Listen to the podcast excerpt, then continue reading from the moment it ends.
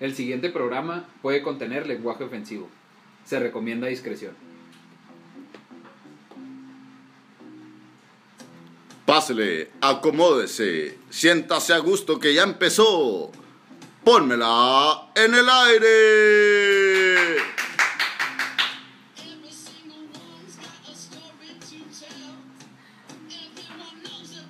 Bienvenidos sean todos al episodio número 18 de Pónmela en el aire. Nuestro programa ya es legal. Y es por eso que traemos a dos invitadazos aquí al Pónmela. Recordándoles también que es un podcast deportivo en donde buscamos el análisis, la polémica y sobre todo el cotorreo.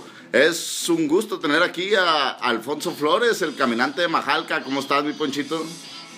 Fíjate que ya Majalca se ha vuelto mi segundo hogar eh, y estoy muy contento aquí de que vamos a platicar un poco del emparrillado, ¿no? Un poco de la NFL, ¿no? Que ya se nos acerca, pero quiero que me presentes a, a estos dos invitados que tenemos. Tú, mi Iván, el Muelitas Miramontes. gracias, gracias, mi Flowers. Y el primer invitado, pues ya no es tan invitado, ¿no? Ya es parte, Es parte de la familia, es parte de la familia de Exacto. Fórmula y su cachucha lo dice todo, ¿no? Exacto, el, el estrella de las Águilas de la Guachi, también del episodio número 9 del Pónmela. ¿Cómo estás, mi Ricardo? El pleitito Estello. Gustoso otra vez de estar aquí con ustedes. Gracias por la invitación. Y vamos a tirar cotorreo, chavos. Excelente, ahí está el Tello. Y aquí, aquí se nos viene a una de las personas que conozco muy experta en, en la NFL y sobre todo en los drafts y el colegial, el maloso, Alonso el Maloso Flores. Dicen que su apodo es por los Raiders. Claro, claro. ¿Cómo estás? Oh, muy bien. Muchas gracias por la invitación. Este, pues se nos viene la mejor temporada de- del, Del año. año, ¿no? Empieza la NFL. Excelente, y como empieza la NFL, vamos al primer tema, que es exactamente lo que se viene en la NFL. Un mundo de cambios, ¿no, mi Flowers? Un mundo de cambios primeramente en la logística. Empezamos con que ya no, ya no van a ser seis los calificados por conferencia, sino cambiamos a siete. El primero descansa y se enfrenta el 2 contra el 7, el 3 contra el 6 y el 4 contra el 5, ¿no? Esos equipos que al final se quedan en la raya van a tener un nuevo acceso en los playoffs de esta temporada. ¿Qué, qué opinan ustedes, no? Con un invitado más ahí a, a los playoffs de, de la nueva temporada. Pues yo pienso que siempre lo va a hacer más atractivo, ¿no? El hecho que siempre terminan siendo el caballo negro. Entonces hay equipos que cierran la temporada con todo y no alcanzan a llegar a los playoffs. Y en esta ocasión un equipo que pueda cerrar la temporada con todo llegando a playoffs, pues puede marcar la diferencia, ¿no? Puede ser la sorpresa, ¿no? Ese, ese equipo que llega y te elimina a, a- a equipos invictos, ¿no? Que, que tienen una, una temporada muy buena, muy, este, muy constante y llega el equipo negro que cierra con tres victorias y empieza a eliminar a todos. ¿Tú qué, Ahí- qué opinas, mi maloso? Pasa, pasa, pasa en otros deportes que el- un equipo termina con una buena racha, 3, 4 partidos ganados y pues entra enrachado. Ya nadie lo para y puede llegar hasta el Super Bowl y dar la sorpresa. A dar la sorpresa. ¿Y cómo ven, mi Flowers? Que hay algunos equipos que van a tener aficionados, otros que no tanto. De los 32 equipos que existen en la NFL, 23 no van a recibir, pero hay 7 que sí. Hay 7 que van a recibir entre el 25 y el 20% de capacidad. Entonces sí vamos a tener algunos equipos ruidosos, ¿no? Gritando desde la, desde la grada, como la grada del Pónmela que está gritando, ¿no? Está muy divertida. Este... Entre ellos, pues el, este, el equipo sensación ahora, Tampa Bay. Sí, que me dices Tom Tampa Bay. Brady y Rob Gronkowski, ¿eh? Tom Brady, Rob Gronkowski y además Leonard Fournette, ¿no? Tres grandes inco- incorporaciones, mi Tellito, que, oye, ponen allá a Tampa Bay, además de todo el equipo que se ha venido armando, en un estatus un poquito más alto, ¿no? Sí, yo creo que Tampa Bay, eh, hablando defensivamente, eh, el año pasado, la verdad, mis respetos, que no me esperaba una defensa tan sólida como la que tuvo Tampa Bay, y ahora sumándole a Tom Brady, Rob Gronkowski y como dice Leonard, pues ese equipo, la verdad, aunque Tom Brady no sea mucho de mi agrado, tiene mucho Tiene potencial, ¿no? Sí, para Tiene llegar potencial. lejos, la verdad es que Mucha sí. gente dice que ahí los Tampa Bay Buccaneers van a robar esta, esta NFL, mi Flowers. ¿Tú qué dices, mi maloso, ahí que es Super Bowl en casa y Tom Brady jugando ese Super Bowl? ¿Cómo lo ves ahí? Está interesante. Siempre pues, ver a Tom Brady es interesante, no sabes qué, qué puede parar. Pero sin embargo están en la división de Nueva Orleans. Están con Santos, que Drew Santos Brees. tiene muy buen equipo. Que empezamos con la polémica de Drew Brees con el tema de Black Lives Matter, ¿no? Igual sus defensivos lo protegerán o dejarán que le peguen sus una- linieros. sus linieros. El pero- equipo es primero, el equipo es primero. Pero dos, tres jornaditas ahí, unos golpes para que sienta, ¿no? Que sienta ahí el, el color de piel que nos, que nos llama, ¿no? El moreno, el el moreno, moreno, el moreno, claro. Pues en mi caso más oscuro, Más ¿no? Pero- oscurón. pero como tu bueno. gorra, así como tu gorra. No, no, pero no. Dudo muchísimo que la línea ofensiva vaya ahí a. a ¿Son poner- profesionales? Claro, totalmente. O sea, lo Pero el busque- sentimiento puede. Claro que puede el sentimiento, Es pero. como si te ganar a es ganar. A lo Yo me acuerdo, entrenamiento, yo me entrenamiento en acuerdo la verte dos, tres veces hasta por recargarte en un carro y partiste madres. Entonces, por esos comentarios, No, no. Dudo mucho que la NFL pasen ese tipo de cosas. La verdad, los atletas están súper enfocados, todos tienen la misma meta, pues que vas a querer ganar el Super Bowl. Y no te puedes dar el lujo de ver un juego o dos, así como que darle un estate quieto a tu coreback, que a pesar de lo que he hecho, desde mi punto de vista, ¿verdad? Pues se quede en eso, un simple comentario, pero ya la relación que tengan ellos es algo que nosotros no conocemos, no puedes tú juzgar a una persona por un comentario, pienso yo. Pero pues obviamente lo, lo tupieron ahí en Twitter, ¿no, mi José? ¿Cómo, cómo, cómo No, es eso? Otra cosa de la logística que me encanta es para los aficionados de la NFL es que ya no solamente va a haber Thursday Night y el Sunday Football, ¿no? Sino que también va a haber Friday Night y Saturday Night. Ay, va a haber tremendo. el fin de semana lo está acaparando el deporte Para de América. lanzarte al bar, comprar tus alitas, tu chela, ¿no? Yo Y- ya me vi de sábado a domingo, de, de- perdón, de jueves a domingo, eh, agarrando una botellita, No, y viendo el fútbol maneras, americano. Aunque no haya fútbol americano, tú ¿no? ¿Tú qué dices, mi malo soy? Está muy interesante. Buscamos un pretexto para, pues, Para una botellita, agarrar la copa. juntarte ahí con los amigos, ya lo tenemos. Ya desde un jueves nos podemos juntar, viernes, sábado y domingo. Espero y Buffalo Wild Wing nos invite todos los días ahí de fútbol americano y nos patrocine, perdí una cobetita, ¿no? Para, para estar ahí los aficionados del Pónmela. Oye, ya volviendo a un poquito los equipos más armados, me llaman la atención un poquito los Baltimore Ravens, que ya tenían un gran cuadro titular y ahora tienen una mejor profundidad de plantel, ahí armándose con grandes linebackers en el draft. Y además, que me dicen también del campeón vigente, no? Kansas City, eh, firmándole extensiones de contrato a sus jugadores más importantes y además haciéndose de Clyde Edwards de LSU, un gran corredor que se supone que viene a romperla, ¿no? ¿Cómo la ven ahí con el campeón? Totalmente de acuerdo contigo.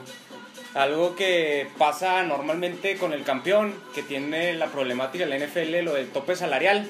No fue el caso este año para Nueva Orleans, ay, para Kansas City. Kansas City le brindó a sus estrellas, tal el caso de Patrick Mahomes, el ala cerrada, uno de los mejores que Este que- equipo me que funcionó, tiene exactamente mantengo, ¿no? y un ala defensiva que también este Jones también lo le dio una extensión entonces mantuvo a sus estrellas y como mencionas en el draft su primera selección fue un corredor el mejor prospecto de corredor que hay en este en este año entonces se está armando aún mejor esta ofensiva de Kansas City ¿Cómo la ves? Si, daba, si dio miedo la temporada pasada, ahora está para que te escondas, ¿no? No sé qué, va, qué espere Houston si le tocaron 51 puntos en playoff. ¿Cómo los, ¿Cómo los van a recibir esta primera jornada, mi Richard? Se me hace que la verdad lo que hace Kansas City y la plantilla es impresionante, ¿no? A pesar de todo el tema de COVID, de cómo se viene la economía que se está cayendo, ellos apostaron a todo con sus jugadores, dando extensiones incluso de, de 10 años, o sea, en el caso de Patrick Mahomes. O sea, la verdad, ahorita no, pues que... es que el- ese es un diamante, ese no lo Sí, pero, pero ahorita las personas no están desembolsando tanto el billete porque pues no sabes con- cómo te va a remunerar esta temporada. Así me explico, para que tú te atores ese contrato, señas de que Kansas City tiene algo ahí planeado que nosotros No obviamente sabemos. no sabemos. Oye, ya que mencionabas el COVID, eh, hablemos de los New England Patriots, que, bueno, fueron los el equipo con más titulares que decidieron no jugar, ¿no? Ahora por el tema del COVID. Fueron 60 los jugadores de la NFL los que no van a participar esta temporada y siendo los Patriotas que se vieron mermados con las bajas de Tom Brady y de Rob Gronkowski que no, que no jugó la temporada pasada pero ya no son parte de la plantilla y adquirieron a Cam Newton que ahora es capitán del equipo pero siete de sus jugadores titulares deciden no participar esta temporada. Oye, ¿no? pero Cam Newton ahí yo pienso que viene a romperla, ¿eh? Cam Newton yo le tengo, Cam, yo le tengo ahí... Segundo ¿sabes? aire, ¿no? Cam Newton. Exacto. Segundo aire, Y se, y grandeza. se les está olvidando, tienen al mejor, para muchos el mejor coach de todos los tiempos. Bill Belichick. Y yo le quiero preguntar aquí al vaquero de la mesa, ¿qué opinas de Andy Dalton llegando a hacerle competencia ahí a Dakota Prescott? Pues siempre es buena, ¿no? La competencia, o sea, en cualquier deporte necesitas a alguien, aún así seas la superestrella del momento, puede ser el mejor deportista en... Alguien que te pique las costillas. Claro, claro, claro, alguien siempre que esté atrás va, va a dar, o sea, te va a obligar a que es lo mejor de ti. Entonces, en este caso, Dak Prescott, que ahorita está en franchise tag, o sea, que no saben los vaqueros si lo van a, a renovar el año que entra, pues este año tiene la expectativa muy alta, ¿no? Porque no está pidiendo cualquier cosita de lana. Que Tiene aparte, demostrar. que aparte reforzaron su línea de receptores, ¿no? Ahí en el draft, este, con uno de los grandes prospectos, este, y, aparte te- tenían, ya Sí. tenían buenos receptores, ¿no? Buena línea de receptores. Sí, la Amari Cooper y pues un muy Michael buen- Gallup. Michael Gallup y pues de corredor a Ezequiel, Ezequiel Elliott. Elliott. Tiene y una de las mejores líneas ofensivas de la liga. Entonces tiene tiene con qué Dak Prescott tiene que demostrar es su que es su año de, de demostrarlo para ganar un contrato jugoso. millonario. A- a- yo me quedo con eso que decía Ricardo y, y es que te piquen las costillas, ¿no? Claro. Y a que le picaron las costillas bastante duro fue Aaron Rodgers que le acaban de contratar a un coreback del draft, ¿no? Entonces a- la historia empieza con Brett Favre contratando en, en un draft a un joven Aaron Rodgers que es superestrella. ¿Se volverá a pasar? Exacto, pasó ahí un poquito los, algo similar, ¿no? Ahora contratando a Jordan Love, este novato de, procedente de Utah, que viene como coreback suplente de Aaron Rodgers. Y oye, a mí me parece una falta de respeto tremenda porque yo a Aaron Rodgers lo, lo comparo un poquito con Messi. Porque son dos, dos, igual. Oye, son dos grandes estrellas del deporte que no los han aprovechado al máximo, ¿no? Aaron Rodgers tiene rato diciendo que quiere que le armen un equipo pues decente, ¿no? Algo para competir. Y oye, su primera selección le traen un coreback, eso es una falta de respeto, cara. Pero hablando de corebacks, ¿qué me dicen? ¿Podrá Joe Burrow levantar a unos bengalíes que estuvieron muertísimos la temporada pasada? eh? Es el novato sensación esta temporada. Yo considero que no. Yo pienso que Joe Burrow va a ser la misma cantaleta de como se ha visto con infinidad de jugadores de primera ronda. No creo que sea la excepción. Joe Burrow No va a reventar. no creo que la reviente, no creo que levante a Cincinnati, pero se le deja el beneficio de la duda, ¿verdad? Ojalá, por el bien de los aficionados de Cincinnati, que no conozco en realidad ninguno, pero por ahí, un aficionado del Pónmela, estoy seguro que sí es Ah. aficionado ahí de... Mi Flowers, si traes ahí una. Hay una que va entrelazada con la romántica, ¿no? Que nos centramos el día de hoy. Está calientita esta noticia, Maloso. ¿Qué opinas? Shaquem Griffin, que en el mock draft este, llenó el ojo de bastantes en- con, sus pruebas en 2018 y hoy fue cortado por los Seattle Seahawks. ¿Qué, qué opinas ahí de, de ese corte de. Shaquem Griffin? Una gran historia.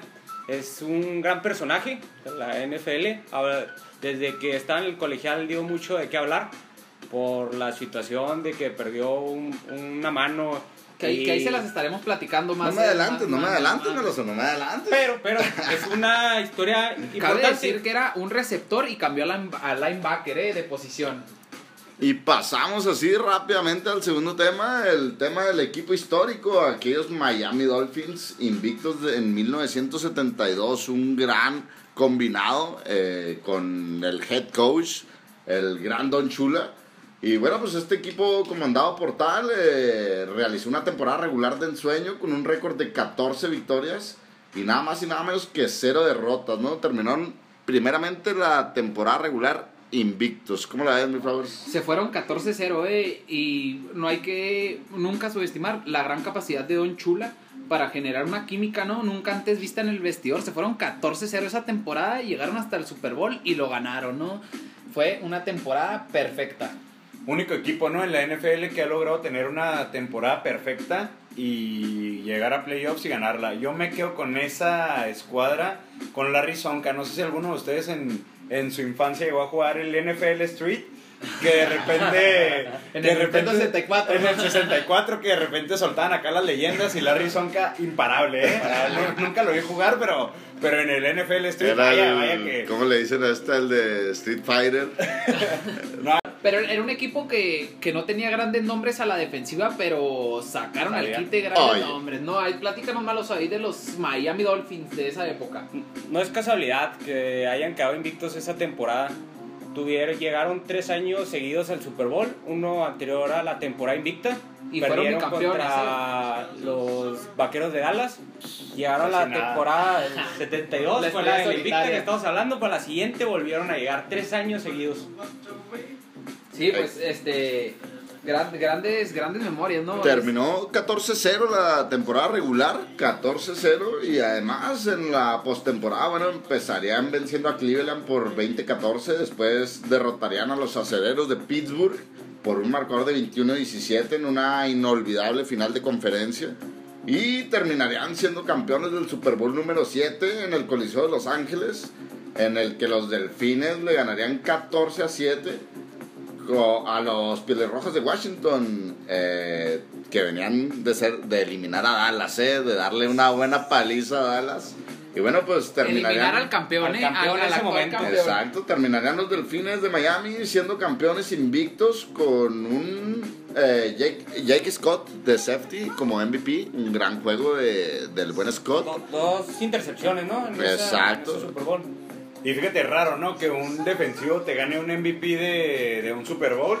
Yo el último que tengo recuerdo, aparte de Bobby Wagner, eh, Ray Lewis, que leyendaza, ¿no? De los mejores linebackers, Ah, hablando de. Bobby Wagner y de Ray Lewis. Ya. El tanque. Yo, yo me quedo con el dato, por ejemplo, este, no hace mucho, el fallecimiento de Don Chula a los 90 años, sumó 328 victorias, dejándolo como el entrenador más ganador de la historia, ¿no? Y más juegos. El que más Super Bowls jugó también, ganó dos, participó en seis, ¿no? Ya estaría empatado con Bill Bill Belichick. ¿no? Bill Belichick. Pero pues un histórico. Hay un que histórico. ganar los Super Bowls. No, no, nomás llegar. No, nomás hay que llegar. Exacto, eso es Hay lo que, hay que que pensaba, ganarlos, ¿verdad? hay que ganarlos. No, y un, y un saludo a los aficionados de los Dolphins, ¿no? Que la verdad, un equipo clásico aquí en México también. Yeah, Clásico, clásico. Arriba los Miami Dolphins. Y mi Flowers, dame la entrada o dime, pasamos al que prefieres, ¿no?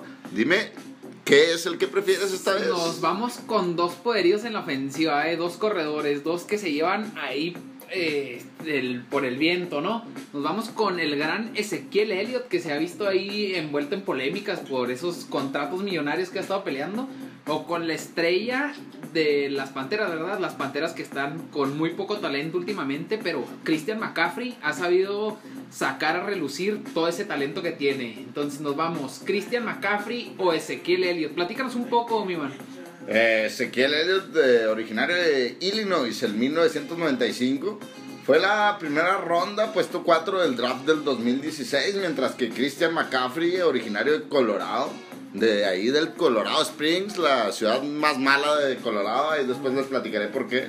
Eh, de 1996 fue la primera ronda del draft en el, en el 2017. Dime tú, mi querido Ricardo el Pleitito Estello, ¿con quién te quedas? Pues me voy por el corazón vaquero, ¿no? Obviamente Ezequiel Elliott para mí hace la diferencia en la ofensiva de los vaqueros de Dallas. Eh, de Es una un manera. animal, sigue sí, siendo no, no, un La verdad es que sí, el, el físico que tiene es impresionante, un 83 de estatura, para un corredor es, es alto, o sea, los corredores rondan entre 1,78, 1,80. Este cuate, pues mide 1,83, aparte de la musculatura que trae, pues impresionante, ¿no? Y además de eso, pues te salta un cabrón de, de un metro, no, es más de 20 centímetros de distancia, te lo está saltando. Ezequiel Elliott, yo pienso que la ofensiva de los vaqueros de Dallas está armada para que él luzca. Y todas las defensivas contra las que se enfrentan, enfrentan no a parar a los vaqueros, se enfrentan a parar a Ezequiel Ezequiel. Sí. Sí que Maloso, pero tú, tú platica un poco. eh, recuerdo que tú y yo fuimos a ver el Sun Bowl. Íbamos especialmente a ver a la superestrella Christian McCaffrey, que se guardó ese Sun Bowl para entrar al mock draft, ¿no? Y no lo pudimos ver. Pero ahorita el mejor pagado de la Entonces. Pero no, que él me cuente. que él me cuente todos los datos que trae. Uno iba con la esperanza de verlo porque era la estrella de Stanford, esa universidad legendaria de la, de la- colegial. Pero no lo, no lo pudimos ver. Él se estaba preparando para el combine. Pero hablando directamente ahí de, de la rivalidad de los dos, este, los dos son uno fuera de serie. Son los mejores jugadores ofensivos de sus equipos. Una estadística ahí de, de McCaffrey. El- la temporada pasada eh, superó las mil yardas por corrida, pero también superó las mil yardas por recepción. Entonces va a ser un jugador plurivaliente, Completo. completo. Puede recibir, ponga, puede ¿no? correr, Oye, ayudar. de Christian McCaffrey yo te cuento que la temporada pasada jugó el 100% de las jugadas a la ofensiva, o bueno, las 100% de Nunca las tocó jugadas. la banca. Ajá, donde podía estar involucrado. Por eso, dime tú, mi maloso, ¿con quién te quedas? ¿Qué prefieres? McCaffrey. McCaffrey. McCaffrey, por ser un jugador, siento yo, completo en esos dos que mencionaba. Y no tiene, no, ha- no tiene problemas extra cancha, como es. Es un Ezequiel disciplinado, ¿no? A Ezequiel Elliott lo vieron ahí por los cabos a Lucas. Se me hace que andaba pasadito de copas Y también. en el en Coachella creo también lo tuvieron. No, un problema, ¿no? Que estoy con una En el. EDC, en el Mientras, EDC. mientras tenga que estar en los entrenamientos. Yo por lo que sé, sé que el EDC hay muchas pastillitas que, que divierte a la raza. Se me hace que a Ezequiel Elliott le tocaron dos, tres raspadas ahí de algún dealer. Oye, hablando de Christian McCaffrey, decía Shaquille Barrett que lo raro de, de este corredor es que todo el mundo conocía sus trayectorias, trayectorias, perdón, conoce el estilo de McCaff- McCaffrey y aún así es imposible detenerlo, ¿no? Una completa máquina. Yo la verdad es que me quedo con McCaffrey porque, bueno, les tiro esto, Ezequiel Elliott no se presentó a la temporada 2019 eh, a la pretemporada, pues, para conseguir un nuevo contrato, ¿no? Ahí poniendo un poquito de presión a la directiva de Dallas. No te acabes cabos. Mientras que McCaffrey, bueno, el 4 de mayo de este año firmó un contrato de 4 años con valor de 17 millones. Yo te la pongo en el aire porque yo me quedo con McCaffrey. ¿Por qué? Porque uno habla en el campo y otro fuera de él. BH, saludos. Dime tú con quién te quedas. No, pues eh, los números hablan por sí solos, ¿no? Aunque dicen que no hablan los números, pero superó los 15 millones que tenía Ezequiel Elliott para ser el, el corredor mejor pagado. Y pues sobre todo la disciplina, ¿no? Él, él está centrado en el deporte, no le gusta la fiestecita como... Aquí a nadie el pónmela, le gusta la disciplina. Aquí a nadie le gusta la disciplina, entonces... ent- No sé por qué estamos eligiendo a McCaffrey si este es un disciplinado. Pero no, completamente eh, con, con Christian McCaffrey que ha sabido tomar el papel que, que dejó en su momento Cam Newton. Cam Newton, ser el referente Carolina, lo está tomando en este momento Christian McCaffrey y pues esperemos y, y tenga, pues le armen un equipo, ¿no? Y algo complicado, ¿no? Para un corredor, porque siempre el corredor, el contrato que tiene, por ejemplo, pues no es tan ostentoso, ¿no? Porque al corredor no le pagan tanto. Y aún así tú estar agarrando esa bandera de ser el líder es complicado y no se ve muy seguido en el Dices que es, es un puesto muy, muy importante que no se valora que no tanto. se valora tanto y a Christian McCaffrey le están otorgando la batuta de, de tú liderar la ofensiva que no en cualquier equipo pasa. Para que se lo den un corredor, la verdad es que es algo muy extraordinario. Tengo que reconocer que el Christian McCaffrey está fuera de serie, pero sigo quedándome con Siki Elliott. El corazón. El El corazón, el corazón. corazón vaquero. Excelente, bueno, pues ahí quedó el que prefieres en esta ocasión en la mesa más norteña del país. Ha quedado 3-1 a favor de Christian McCaffrey, ¿no? Pero háganse presentes en las redes para decirnos cuál es su favorito. Y Flowers, dime el otro que prefieres. Ahora nos fuimos a comparar los grandes estadios que están construyendo en Estados Unidos, ¿no? De la noche a la mañana derrumban uno y aparece otro. Ah, uno ya mero se cae. Uno ya menos se cae, pero eh, ahora nos fuimos con el Mercedes-Benz que albergan a los Atlanta Falcons y nos vamos con el Alliance Stadium que lograron sacar del hoyo negro a los Raiders de Oakland para mudarlos a la ciudad de la perdición, Las Vegas. cabrón. Así, así es era. llamado el Ah, estadio de Black los Hole, Oakland ok. de Black Hole. Yo pensé que te estabas cagando. te digo, ¿no? el Black Hole En Oklahoma, yo El- digo en Oakland, en Oakland. El Black Hole estaba diseñado, la estructura del Black Hole está diseñado para que fuera el estadio más ruidoso, para que el ruido intimidara. O, o tú qué dices, maloso. Que lo superó a otros estadios, pero era único. Ese hoyo negro era, era único, ese estadio Siempre de, ha sido, de Oakland. siempre ha sido único. Siempre es único, ¿no? Siempre es único. Ha sido uno mismo. Te quedas con el de, el de los Raiders de, en Las Vegas, ¿no? Totalmente. No, el equipo llama. Y Las Vegas necesitaban un equipo emblemático. ¿Qué Oye, más que- No solo te vas a ir a apostar, ahora vas a ir, a- vas a tener la oportunidad de ver a los Las Vegas, bueno, Las Vegas Raiders Que ahí empiezas el precopeo, ¿no? Yo creo. en el tailgate. Oye, los dos, el Mercedes-Benz Stadium y el Allegiant Stadium tienen una capacidad de 72 mil ambos. Tú dime, mi Tello, ¿con quién te quedas? Pues ahí nomás un dato, ¿no? Que el Mercedes-Benz Stadium tiene un barecito de... De la 0 a ya- 100. De 0 a 100, desde la yarda 0 hasta la yarda 100. Imagínate nomás que para me que voy a estés- tomar una cerveza por Estés yarda. degustando, ¿no? Una cerveza por cervecita yarda. mientras ves el No. partido. Me, me decanto, como dice mi buen Iván Miramontes. Miramontes, por el Mercedes-Benz Stadium. Excelente. Tú, mi Flowers, tú no dijiste, ¿no? Fíjate que es muy impresionante la forma en la que cierra el domo, ¿no? Como la mirada del halcón en el Mercedes-Benz, pero también, también me llama acá los colores que me adoptó el Pelín, el Pelín Flowers, por los Oakland Raiders, que ahora son las Vegas Raiders, entonces el Alliance eh, va a imponer, y No, la- aparte la ciudad va a imponer. Va a imponer y lo, lo necesitaba. Lo necesitaba Las Vegas, ¿no? Va a ser más perdición. Yo nomás te digo, mi Flowers, que un equipo que se cambia de ciudad, pues, oye, algo trae, ¿no? No, no le vayas tanto, cabrón. Te puede traicionar en cualquier momento, digo yo. Yo sé que Jerry Rice y Tim Brown le siguen yendo a los Raiders.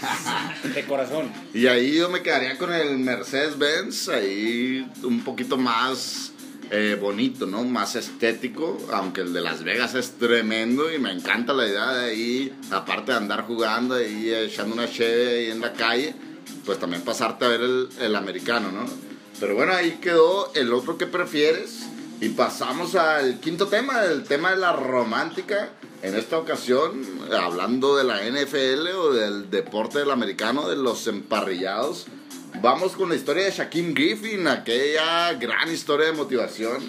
Bueno, pues Shaquem Griffin nacería el 20 de julio de 1995, junto con su gemelo Shaquille Griffin. Eh, bueno, la diferencia que hacía uno de otro es que el buen Shaquem padecía el síndrome de bandas amnióticas. Su muñeca izquierda se quedó enredada en una hebra del saco amniótico durante el embarazo, lo que hizo que la mano quedara atrofiada e incapacitada para desarrollarse.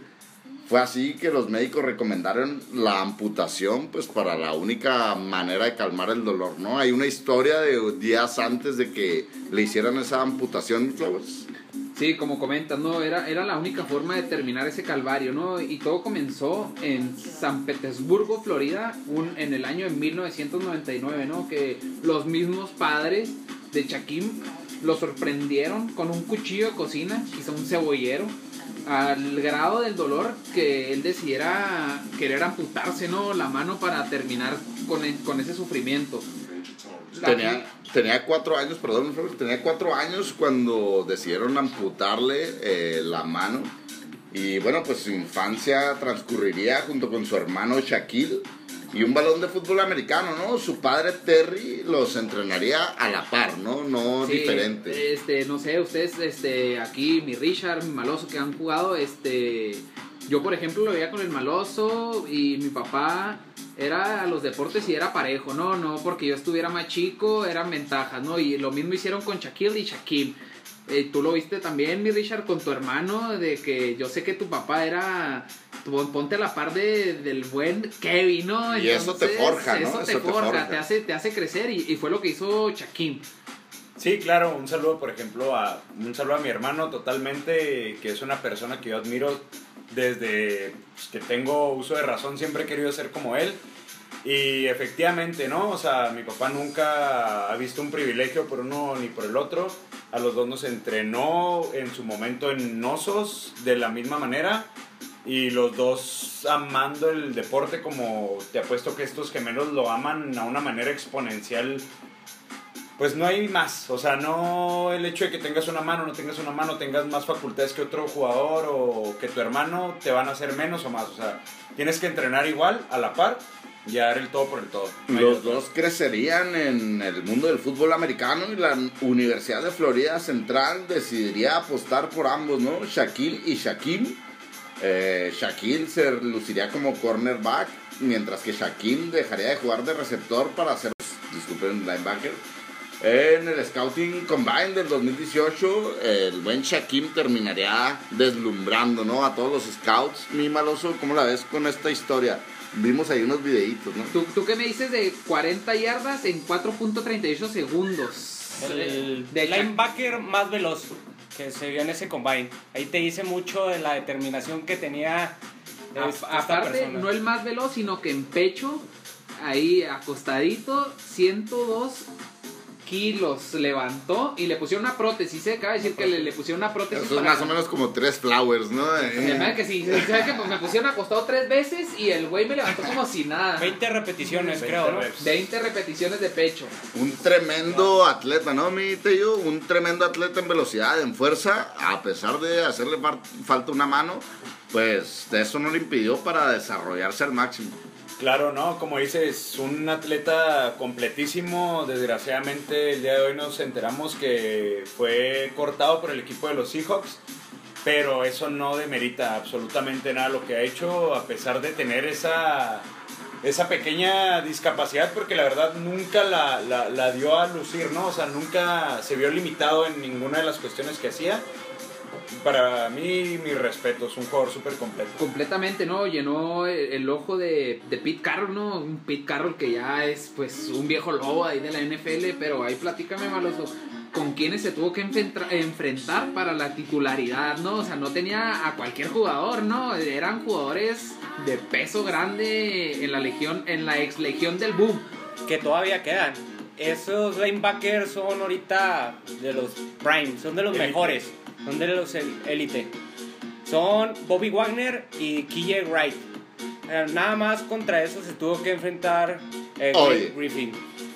Entonces, pues, imagínate, el que no tuviera una mano no fue una incapacidad para él para estar en la élite y, y competir, ¿no? O sea, siempre estuvo en, dando su top y es, es algo que, un ejemplo, ¿no? O sea, estar en la NFL que necesariamente necesitas los dos brazos, ¿no? Hay golpes, él detiene a jugadores. No necesariamente, cara. No necesariamente para Te lo acaba de Griffin, mostrar. Y no lo demostró. ¿Qué dices, mi Richard? No, la verdad es que sí, infinidad de jugadores que practican este hermoso deporte vivimos y nacemos con la ilusión de, de querer llegar al, a lo máximo, ¿no? Al tope que es la NFL y cómo te ponen los pies en la tierra una persona que no tiene una mano, ¿no? O sea, que, que es lo que yo les digo, reitero, no hay necesidad, o sea, no es una discapacidad totalmente porque esa persona nos hizo ver que no hay topes, o sea, que si Que tú no hay te- discapacidad, ¿no? que no hay discapacidades, que si tú te propones algo, lo vas a llegar a conseguir.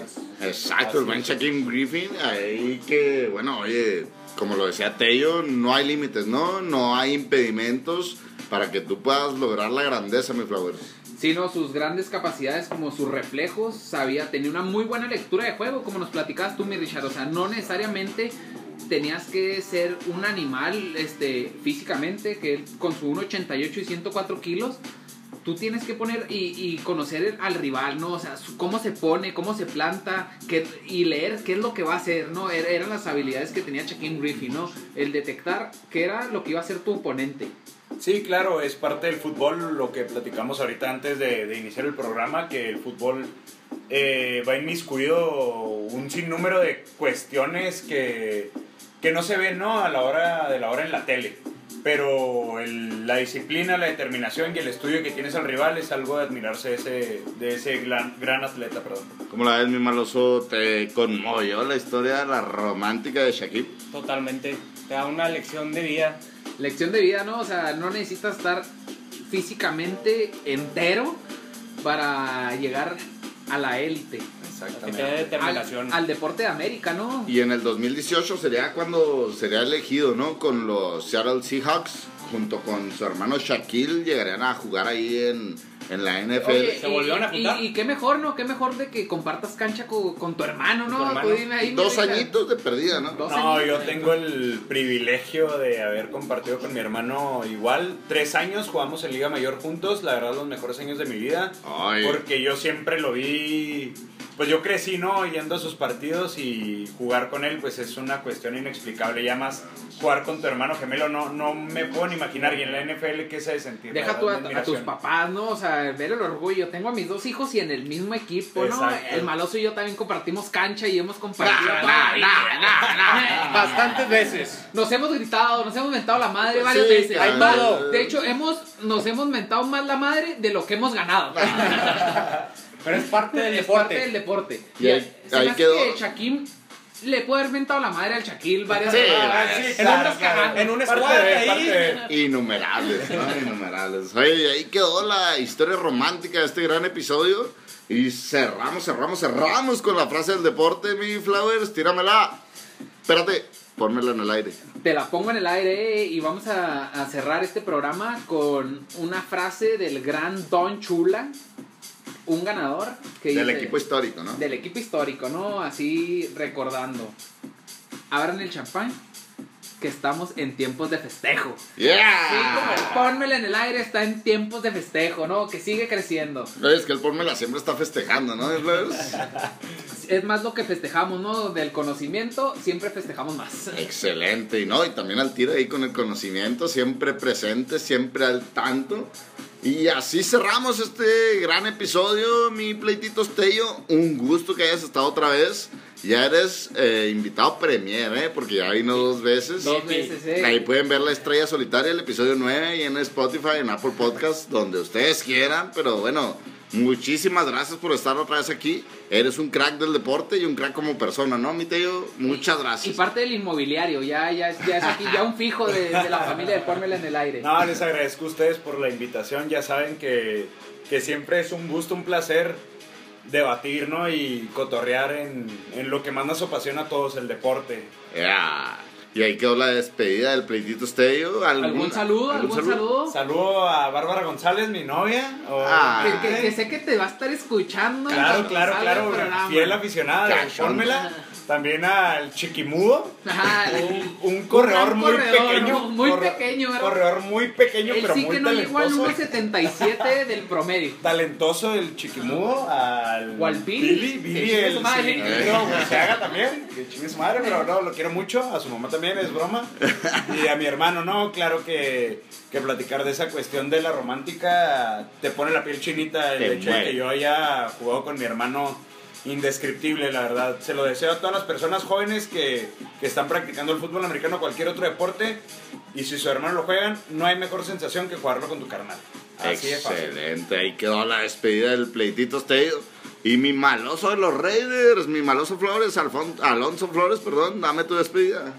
No, pues muchas gracias por la invitación. Este tipo de pláticas, ¿quién no la tiene? Cuando está con sus amigos, con su familia, con... Y algo que disfrutas, el americano. Con el de la tienda, con Don Pepe. Lo con- tienes, y qué bonito ahí, que, que quede grabado. No, muchas gracias por la invitación. Y un saludo a mi maloso, a alguien especial que le quieras mandar ahí. Oh. Un saludo. Al Chuare no, por favor. Sorry, no, esta vez no. Oh, quiero mandar un saludo pues, al Pelín Flores, que, que fue el que nos indujo ahí para, Para los tener este, este conocimiento de la NFL y de los Raiders. Y ahorita que hablamos de, de los Miami Dolphins, al fan número uno de los, de los Miami, a Guillermo Quiroga, este, le mandamos un, un saludo. Ahí está el saludote, mi Flowers, despídete de este gran programa. Pues no, eh, encantado de tener estos dos grandes personajazos y hablar de, del emparrillado, ¿no? Yo también ahí me despido.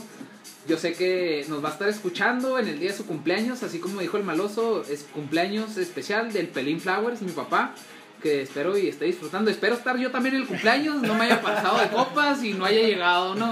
Pero espero estar en el cumpleaños de mi papá, un- una felicitación muy grande, ¿eh?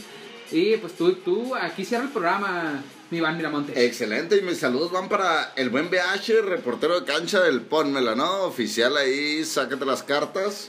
Y para el buen Loya y Omar, dos tremendos pochos allá que nos escuchan toda la vida. De seguro están en los tailgates. Aficionados del Pónmela, de botitas y sombrero, dice el corrido de Juanito. Y también al buen Rubén Loya, al Pepistos y al Gil Mendochita, tres tremendos aficionados del Pónmela. Gil Mendochita, dices que quieres participar, pero no te veo aquí, can. ¿eh? Y bueno, pues ahí quedó. Pónmela en el aire.